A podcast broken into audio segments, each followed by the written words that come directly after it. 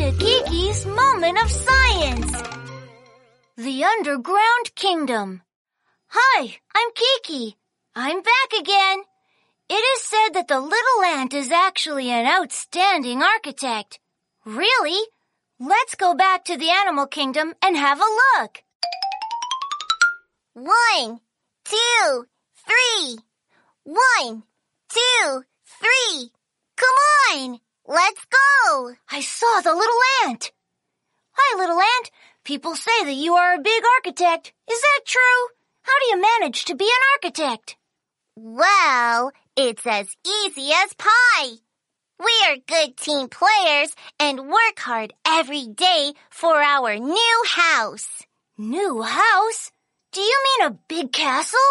Well, it's not a castle. It's much greater than a castle. Oh, really? Is it very big? Is it very high? Or does it have a king size bed where you can keep rolling? Uh, no, no, no. My house is much bigger than that. You know, 500 to 2,000 ants live together under the same roof. And in addition to the place we live in, we have storage rooms, living rooms, and bathrooms. Look, there are so many rooms. Um, hmm. One, two, three, four, five. Oh, I can't count them all. Wow! That's amazing! And more than that, our rooms are not directly connected with each other. They are joined by roads. Most strangers coming to our house will definitely get lost. Wow! You are not building a house. You are building an underground kingdom. Oh yeah, it must be fun to play hide and seek in there.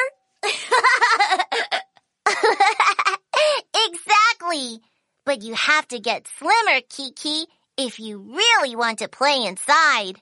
Hmm, how slim? Uh, as slim as we are. oh, that's hopeless for me.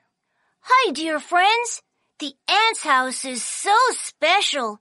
However, it is such a pity that I can't get inside for a look. Because, obviously, I'm too big to fit in.